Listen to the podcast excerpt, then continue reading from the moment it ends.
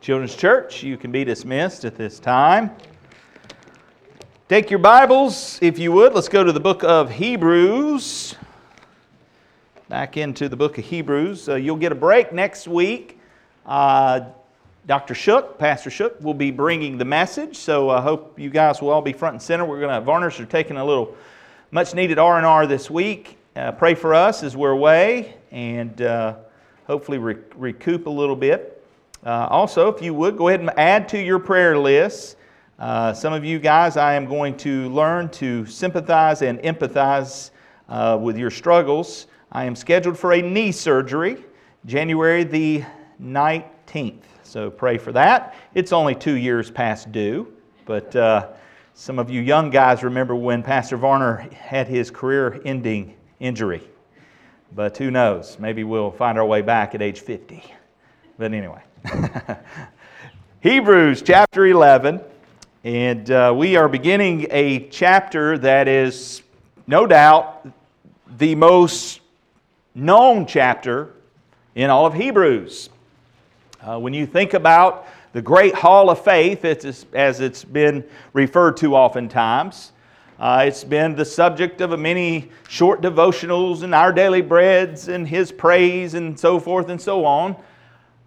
But we want to look at this in the big picture context, and this is one of the reasons I love doing the book study. Um, I recognize because you only get to chew on it bit by bit on Sunday. Hopefully you're chewing on it throughout the week, and I know many of you are. But I can say for myself personally in the study time, when I'm going through chapter eleven, there are things that are coming back to remembrance from chapter two. There are things that when I read this section, it draws me back to chapter six, and, and then there's this that was just previously in chapter ten, and, and so you get the full picture idea, which is what we're supposed to do when we study the Word of God. We're supposed to see it in its whole, in its entirety, and so hopefully that'll be the case as we begin to unpack uh, Hebrews eleven. With that said, we have a morsel bite today, uh, verses one through two. Wow. Pastor, can we handle this? I mean, is there the possibility? Don't even think it. All right. Well, let's see what we can get done this morning. You'll notice in Hebrews chapter eleven, verse one and two. Now faith is the substance of things hoped for, the evidence of things not seen. For by it the elders obtained a good testimony. Now, lest you think I'm going to stop there, I'm going to go ahead and read the whole chapter because we want the full context, so we'll only focus on those first two. Let's continue our reading. By faith, we understand that the worlds were framed by the Word of God, so that the things which are seen were not made of things which are visible. By faith, Abel offered to God a more excellent sacrifice than Cain, through which he obtained witness that he was righteous, God testifying of his gifts, and through it he being dead still speaks. By faith, Enoch was taken away so that he did not see death, and was not found because God had taken him. For before he was taken, he had this testimony that he pleased God.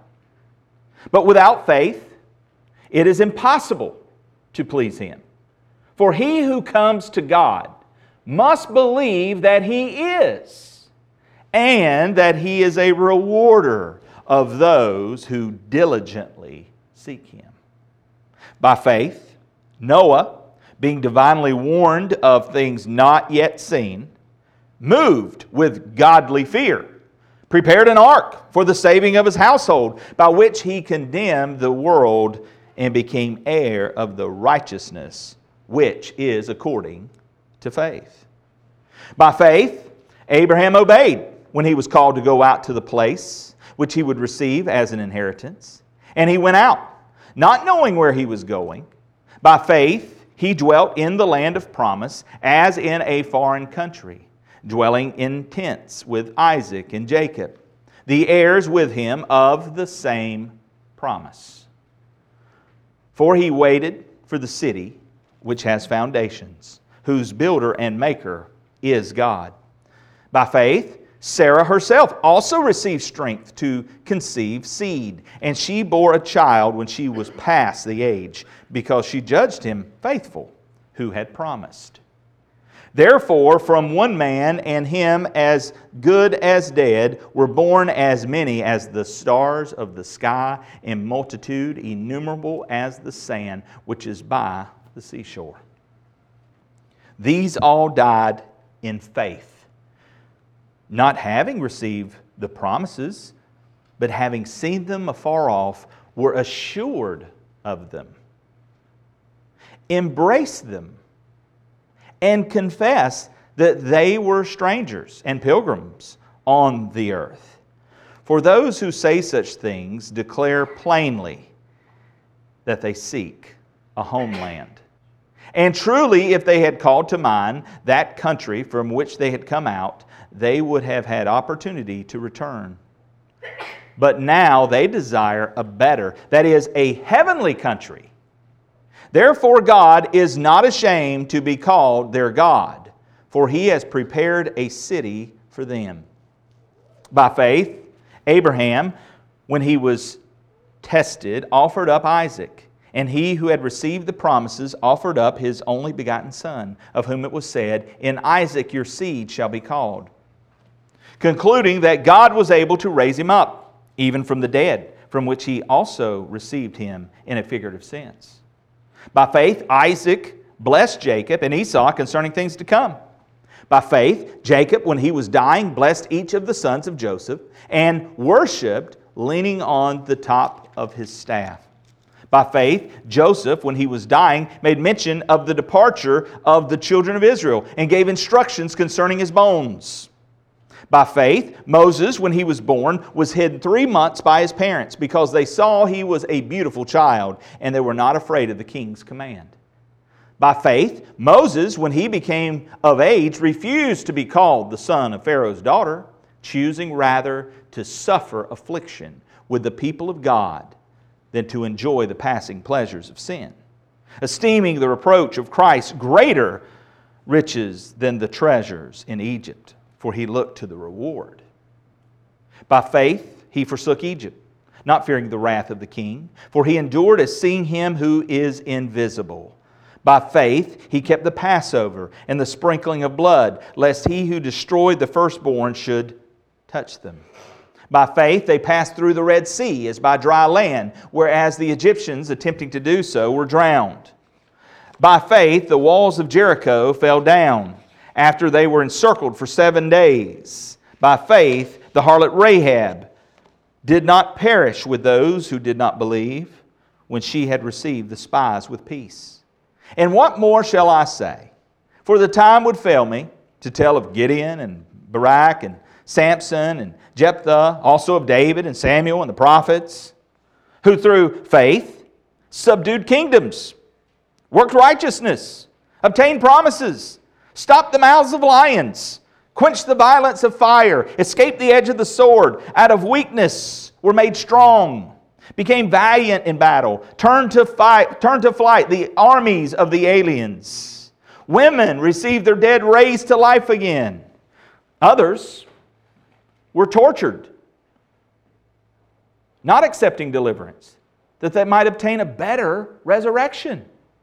Still, others had trial of mockings and scourgings, yes, and of chains and imprisonment.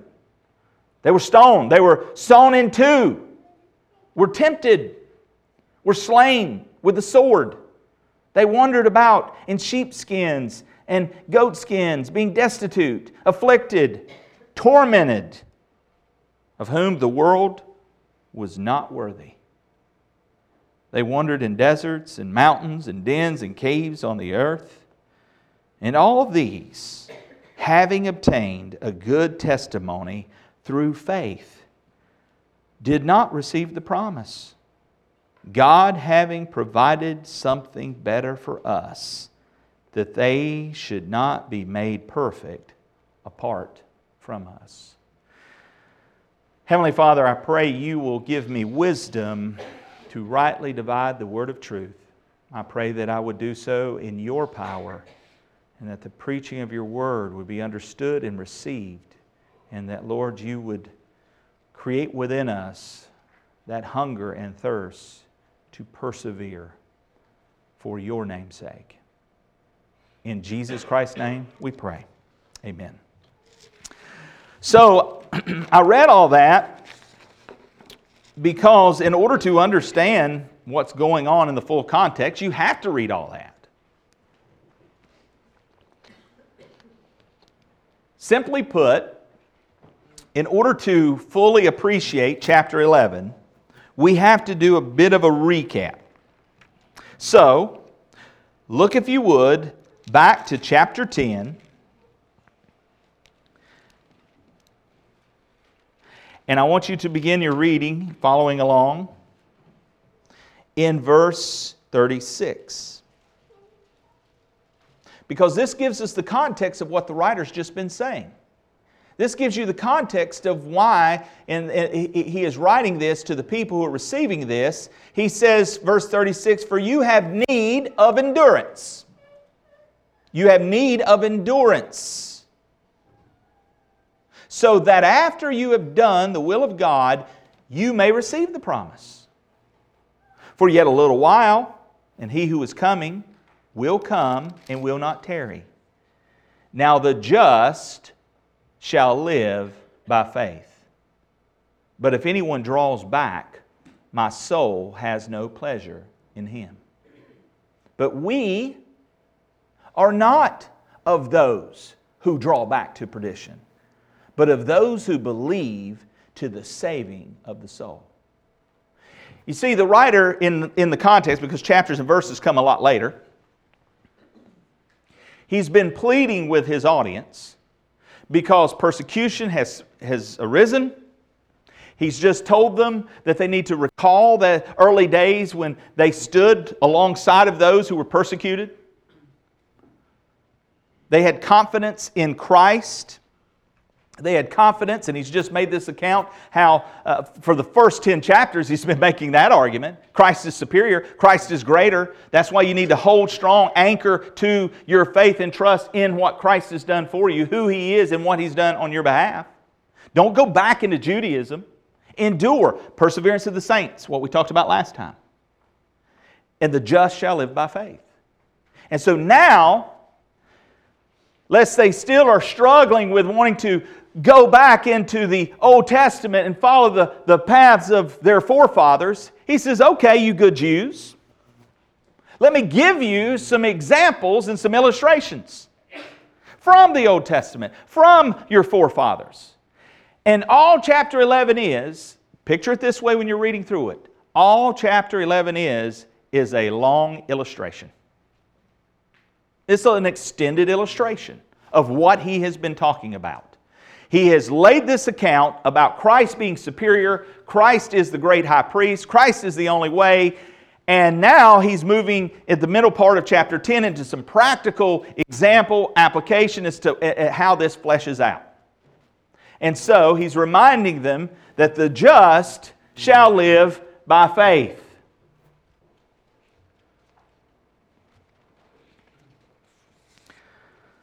So, notice if you would, this question. We all have faith. The question is in, is in what? Every man who walks this planet has faith in something or someone. You say, well, the atheist doesn't. Yes, he does. His faith is that there is no God. He is banking on that. He can't prove that. Ask the atheist you meet to prove to you God doesn't exist. Give you solid proof. No matter how many arguments or evidence anyone puts forth for what they believe, hear me on this one. No matter how much evidence or arguments people put, put forth in what they believe, you always come to a stopping point where there must be a step of faith to make the final connection. You say, well, what do you mean by that? Well, he's going to go into in the first argument he makes, and we're not going to unpack this today, but he he makes the appeal to the beginning of time, and, and the worlds were framed by the Word of God. And so what comes to the surface automatically is the argument of evolution versus creation. And we know prevalent today and accepted as fact is evolution. But even if you were to embrace fully the evolutionary model, at some point you trace back to, in the beginning, what caused things to ha- Big Bang. In the beginning, what caused things to go in motion? By the way, in the beginning, then, if you hold to that model, where do the materials that are now materials come from? So you either believe there was nothing, poof, then there's something. Guys, I'm not that smart. I maybe you should watch your smart T V now to get smarter. I'm not that smart, but I'm pretty confident nothing has never created something, and it never will. Nothing never creates something. It never will. So you either have to come to a point, as far back as you want to go, that something has always been. Now, you can make the argument that the universe has always been, that the material has always been there. But where did the material come from, right? I mean, we, we know this. And this is how they spin it on you and say, well, where, who created God? Right? That's what they'll say. Well, if you believe God created everything, well, who created God? Now, again, legitimate argument, legitimate question, but doesn't it make a lot more sense, just, just using our logical brains, that material, just plain material, doesn't give us design and order that we see around us in, in every way, shape, or form. The more we get with the microscope and the discovery of D N A and intelligent design is screaming. It makes more sense that something, someone intelligent was all existent. Not just the created everything in its beautiful order. You've got to exercise faith at some point. Either you go way back and you exercise faith that nothing created something, but I think it's a lot more logical, I think it's a lot more coherent to believe that something created something. Because something can create something. Nothing cannot create something. Something can create something. And that something is a someone, and that is God Almighty. My point is this, we all have faith. The question is, in what? If you believe Muhammad, you believe Allah is the only God, well, then your faith is in that. Your faith is anchored that that is true. If you believe the way of Buddha, your faith is in those teachings. Your faith is in that is the way.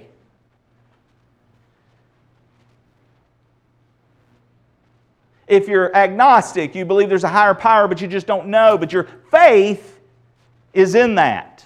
If you're atheist, we said your faith is in there's no God. Guys, everyone has faith, but your faith is only as good as the object in which your faith is in. Let me say that again. Your faith is only as good as the object your faith is in. So, we're going to get a winter this year. I don't know how cold it'll get. I'm not a meteorologist, never claimed to be. Though if you want me to give you the winter predictions, you can ask. I'll tell you it's going to be winter. That's about as good as I can get it. It's probably better than the weatherman, right?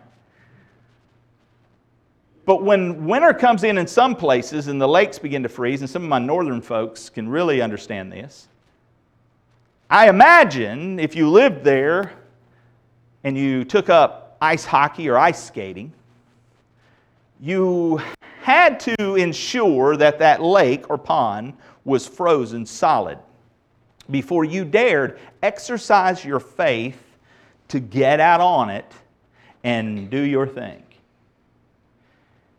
And if you chose to go out there when all evidence told you there's not been a hard freeze, there's only a thin layer of ice on the lake because you've only had one cold night that got down below freezing, you're putting at risk your life on that step of faith.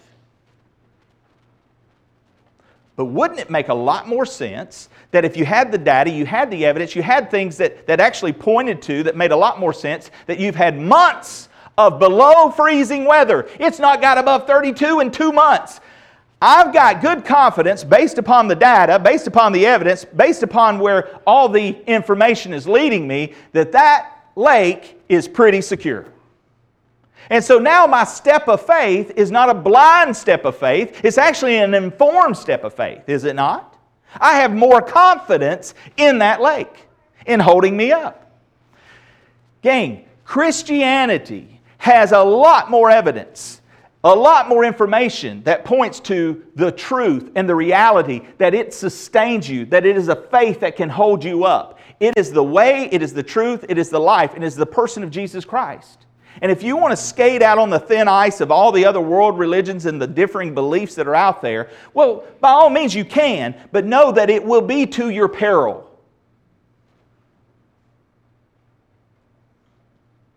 We all have faith, but we don't need to be mindless sheep who have simply, well, my preacher said, well, my preacher said. I'm okay with you quoting what your preacher said, but please don't take what I said as just truth.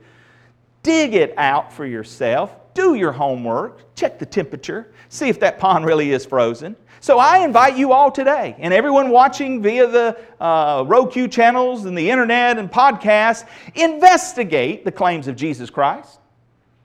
Investigate the arguments that have been put forth about His life, His death, His burial, and most importantly, His resurrection.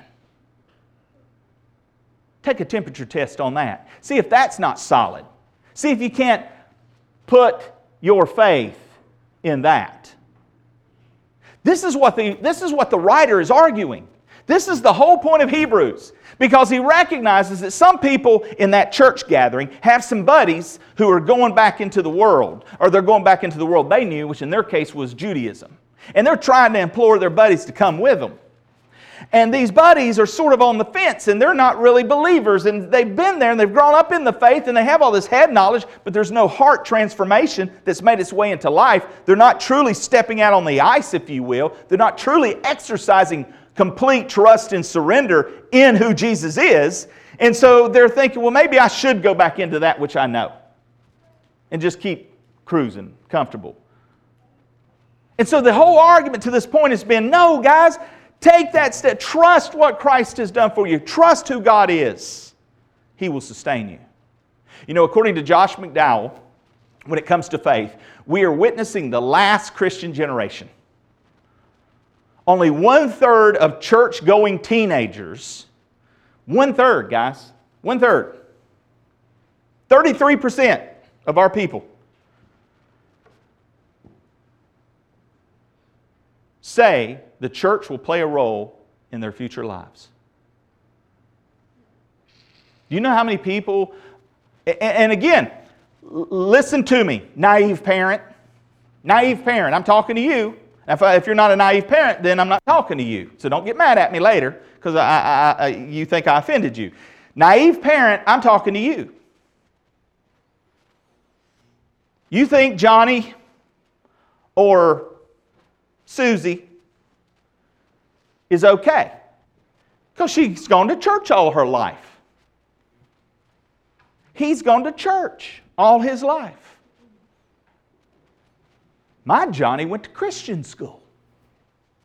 My Susie was homeschooled.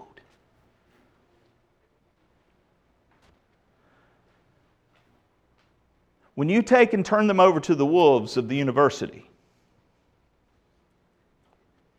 don't be shocked when they come home and they want nothing to do with your faith. Oh, they'll still come. They'll still go to Grandma's house for the potluck dinner afterwards because they know that's what you want, and they know that's because you're, you're less educated than they are now. Now, they won't ever say this, and they may not even realize this is the understanding of this, but statistics don't lie. Two plus two is four every time, guys. I'm just saying.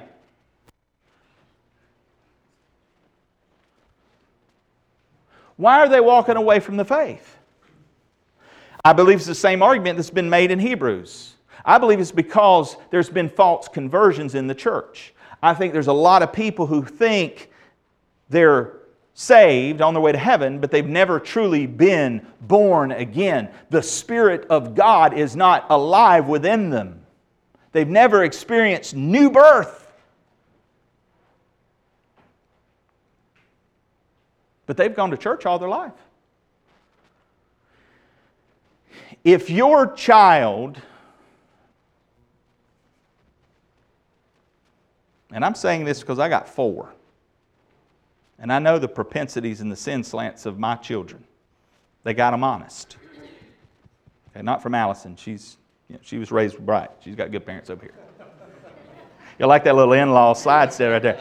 They got to take me out to eat later. I got to be careful. Just kidding. Look. I say this because I know this. My own children have sin slants. They have a propensity. They have a tendency to love things other than God. Does your children have that tendency? Is there something in their life that's more important than God?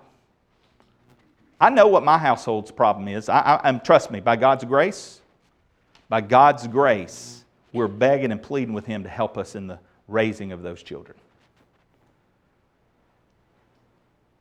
And I know you are too. This message is to encourage you, not tear you down. Don't misunderstand what I'm saying. But guys, do not bury your head in the sand. Do not think that just because we homeschool, Christian school, our kids go to church all the time, that they're okay.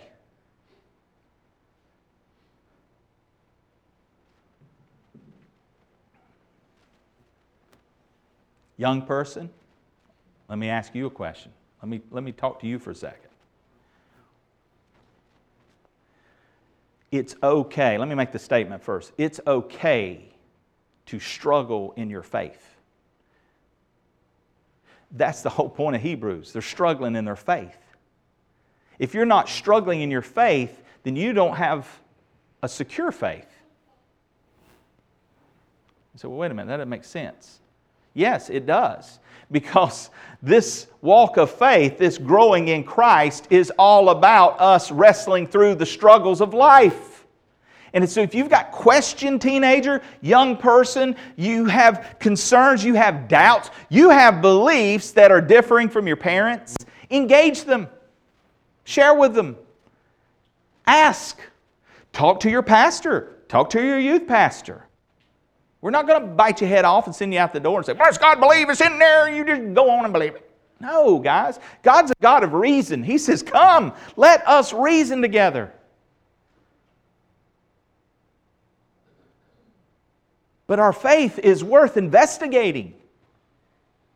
And I can tell you, I was sold a, lie, a bunch of lies as a young person.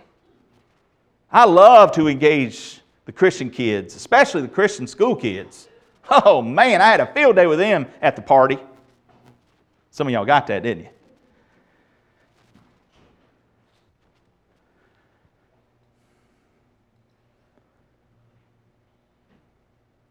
It's okay to struggle in your faith. The best men of faith struggled. The best men of faith struggle. But that's part of the, the walk. It's that we might grow. It's that we might stay stuck in a situation for a while until the circumstances come into our life that push us and press us and, and cause us to search for, to draw near, not turn and walk away from. So let God have His way in this moment, but turn to Him to find the answer. And turn to those that you know have a proven history of loving you. Your family. Your church family. Your pastors. God has placed us in your life as those who watch for your souls. As people who will have to one day give, a, give an account. Guys, I will one day stand before a holy, all-powerful God, and I will answer for every one of your lives. I do not dare want to stand there in that day, and I don't even know. I know I won't be standing. I'll be laying flat on my face. I don't want to have to say, well, I had an opportunity to warn them, but I didn't. I had an opportunity to plead with them and beg with them to, to really come and check and investigate the claims of Christ. I, I had the opportunity to plead with them to stop playing the game and wearing the mask and, and, and get real with God, but I didn't. I didn't want to offend them. I didn't want to make them mad. I didn't want to step on their toes. Uh, I, I wanted them to like me. That's not my place, guys. My place here is to speak the truth in love, and that's what I desire to do. One third of the church-going teenagers say the church will play a role, will not play a role in their future lives. According to pollsters George Barna, sixty-three percent of teens do not believe Jesus is God's Son.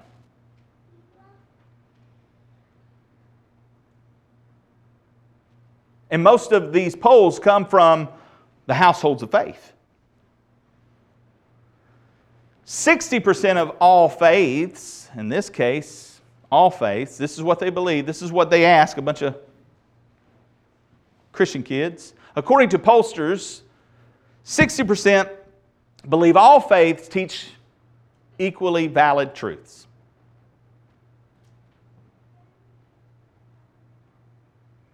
Wow. So these people blowing up people praising Allah is the equally valid truth that Jesus died for your sins and rose again. Yet that same book says Jesus was just a prophet and he didn't really die on the cross. But yet your book says that Jesus was God, that he was the Son of God, he was God incarnate, that he did die on a cross and was actually in the grave three days and then rose victorious over death. Guys, these claims are different. We've got to investigate them. fifty-one percent do not believe Jesus rose from the dead. But I'm a Christian. I'm a Christian. But let me get this right. So you don't believe he really rose physically, bodily from the dead? Nope. But I'm a Christian. It's metaphorical. It's like the phoenix. What? My wife's at home going... Anyway, sixty-six percent do not believe Satan or the Holy Spirit exists. Newsflash, this is from Beyond Belief. These are statistics from the late nineties, early two thousand. I hate to see what they are now. Guys, this ought to be a sobering look at faith. We all have it. The question is, in what? Hebrews eleven, one through three, and we see this here, and I know what time it is. I want to look at two things as we unpack this. What faith is, verse one, and what faith does, verse two. What faith is and what faith does. Notice, um, let's go back. I want you to see this because, again, this gives us the, the, the context and understanding uh, of what's going on here. Remember, we talked about that the Hebrews ten passage, the just shall live by faith. Notice the Hebrews six, eleven, and twelve. And we desire that each one of you show the same diligence to the full assurance of hope until the end, that you do not become sluggish, but imitate those who through faith and patience inherit the promises. Notice these words, full assurance, until the end, through faith, inherit the promises. You see, the writer has been writing and pleading with his audience, and now he's giving them a full illustration in chapter eleven of this.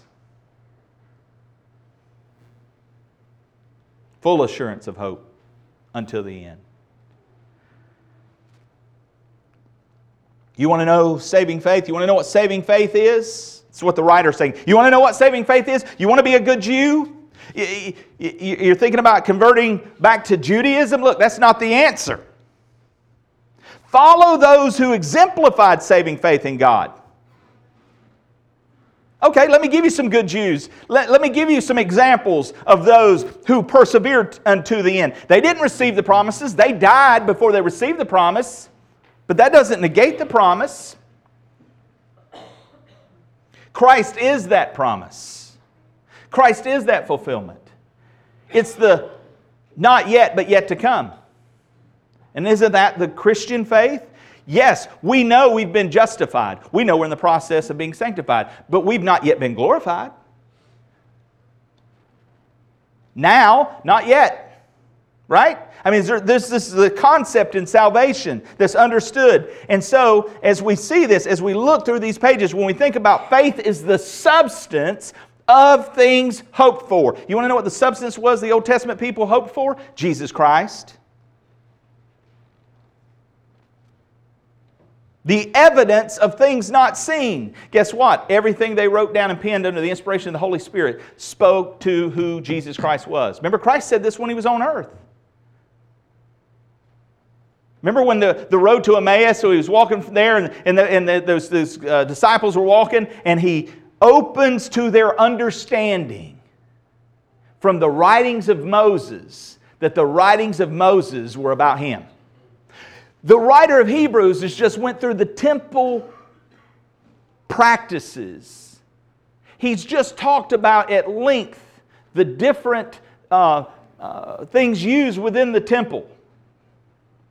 The tent of meeting, the holy of holies, the, the, the uh, incense, uh, uh, the, the altar. The, all of these things were shadows and types that pointed to the substance, which was Jesus Christ. So he's been making this argument. So now faith is the substance of things hoped for, the evidence of things not seen. I love this quote from Homer Kent. Steadfast endurance in the face of obstacles is the evidence of true faith.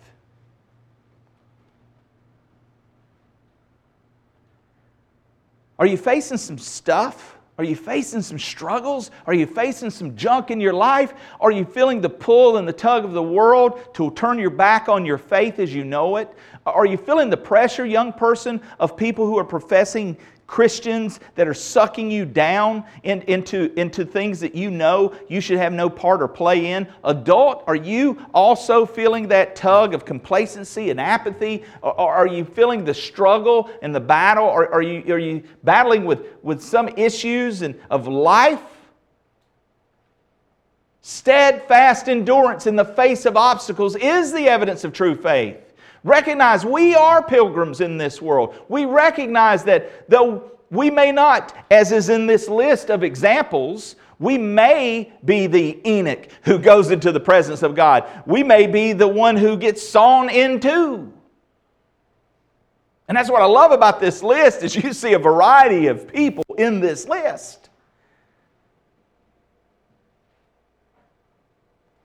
There's no promise of deliverance. Don't buy into these false definitions of faith that says, bless God, you could have been healed, but you didn't have enough faith. That's a lie straight from the pit. Faith is not a source of power that we somehow drum up. No, faith is the vehicle, it's the instrument that God has provided for us. But it's anchored in who He is. It's anchored in His will be done. And sometimes His will is not that healing. Sometimes His will is suffering for His name's sake. Because the end result of that, because God knows the big picture, is for our good and His glory. Only faith sees us through those obstacles. And there are many examples who've gone before us that understand that.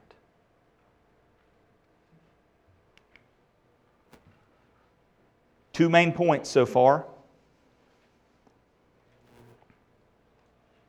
The writer's been making these two points: who Jesus is and what He's accomplished. Now let that sink in for a second. That's the whole argument up to this point. Who Jesus is, He's superior, He's high priest, He's the intercessor. I mean, think about all the things he's argued about who Jesus is and then what He's accomplished. It's finished. He's brought in a new covenant.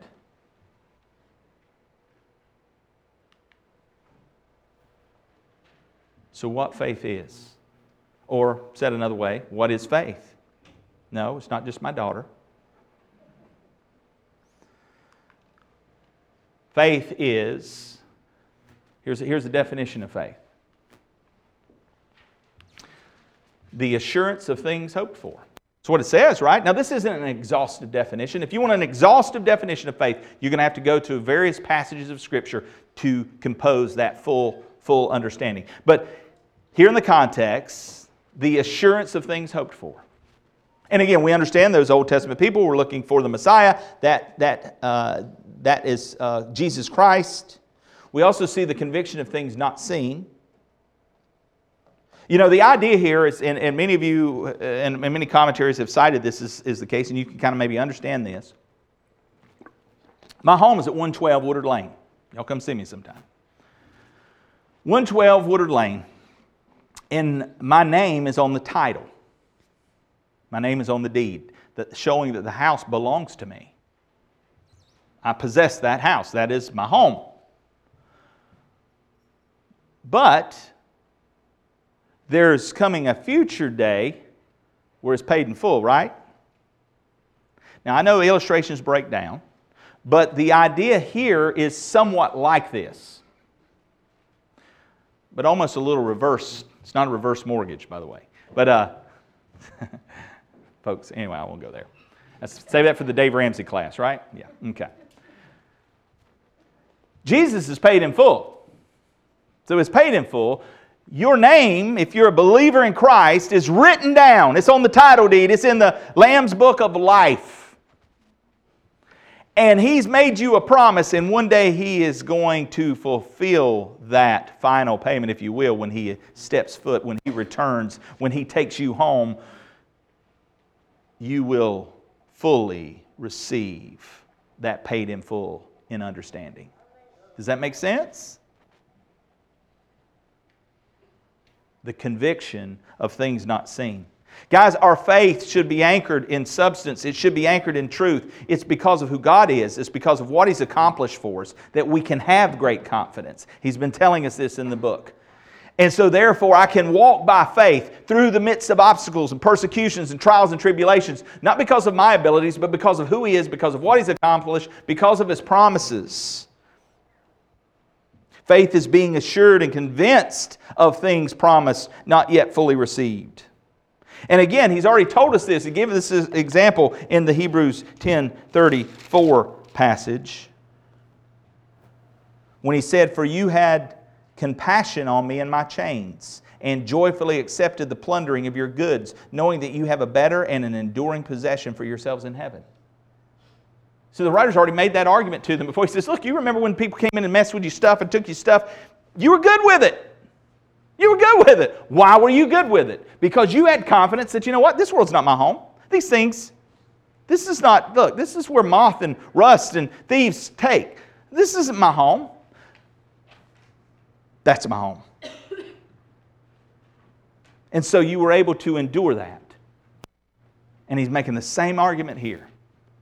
Have the conviction, have that faith, have that understanding of substance because of who Christ is, because of what He's accomplished, so that no matter what comes our way, Christian, we can, by God's grace, not draw back like some to perdition who never truly were born again. But Christian, we can, by faith, exercise that faith and step forward in walking, not by sight,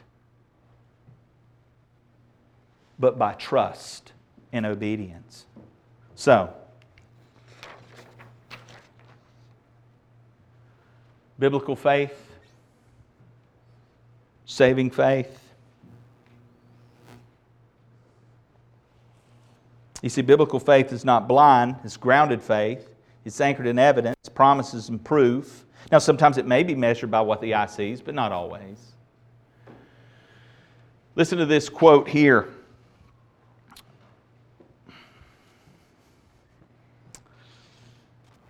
And, and I'm sorry, the name just left me, and I didn't write it down. Shame on me.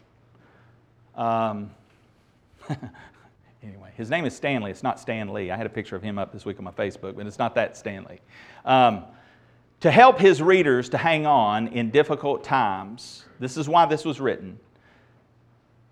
urging them to exercise and keep exercising a persevering, hopeful, not dependent on sight sort of faith. That was the sort of faith that their spiritual ancestors, the people of old, in verse two, exhibited, and which resulted in their being commended by God. That was the sort of faith that was needed now by these struggling readers. Verse two of that Hebrews eleven said this: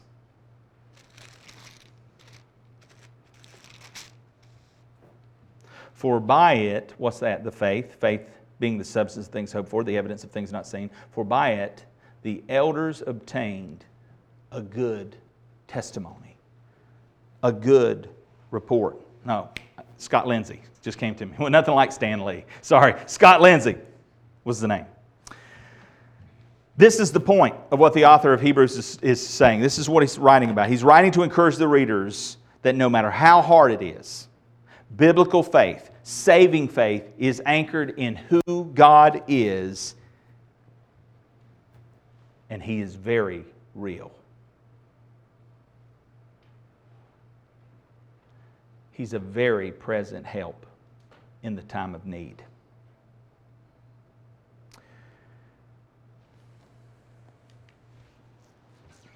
Conclusion.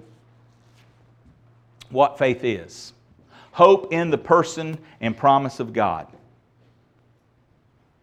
Again, we talked about in the beginning, your faith is only as good as what it's anchored in. Hope in the person and promises of God.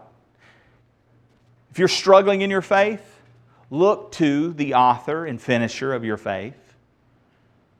Just as the writer of Hebrews pleaded, I'm pleading with you, look to Jesus Christ.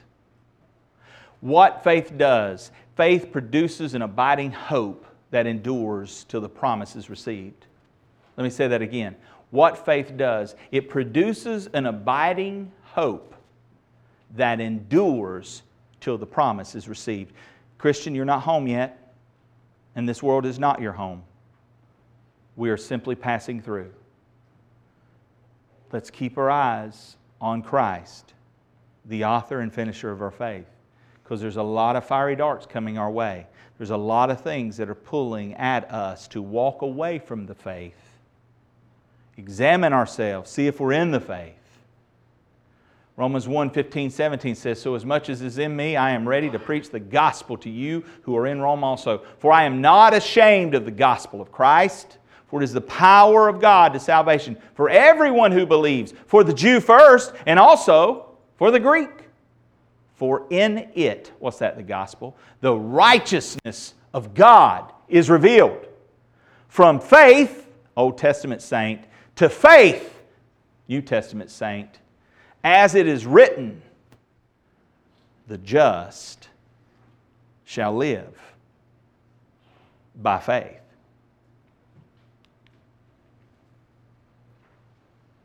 You're struggling in your faith? Here's your prescription. Isn't that right? Crane, Crane gives out prescriptions, right? This is, Pastor Jeremy gives out prescriptions too. Here's mine, write this down. I recommend you take it at least three times a day. Or we'll start off with one if you can, okay? If you're struggling in your faith, here's your, here's your remedy. Faith comes by hearing. Hearing by the Word of God. Intake, intake, intake. Outflow, outflow, outflow.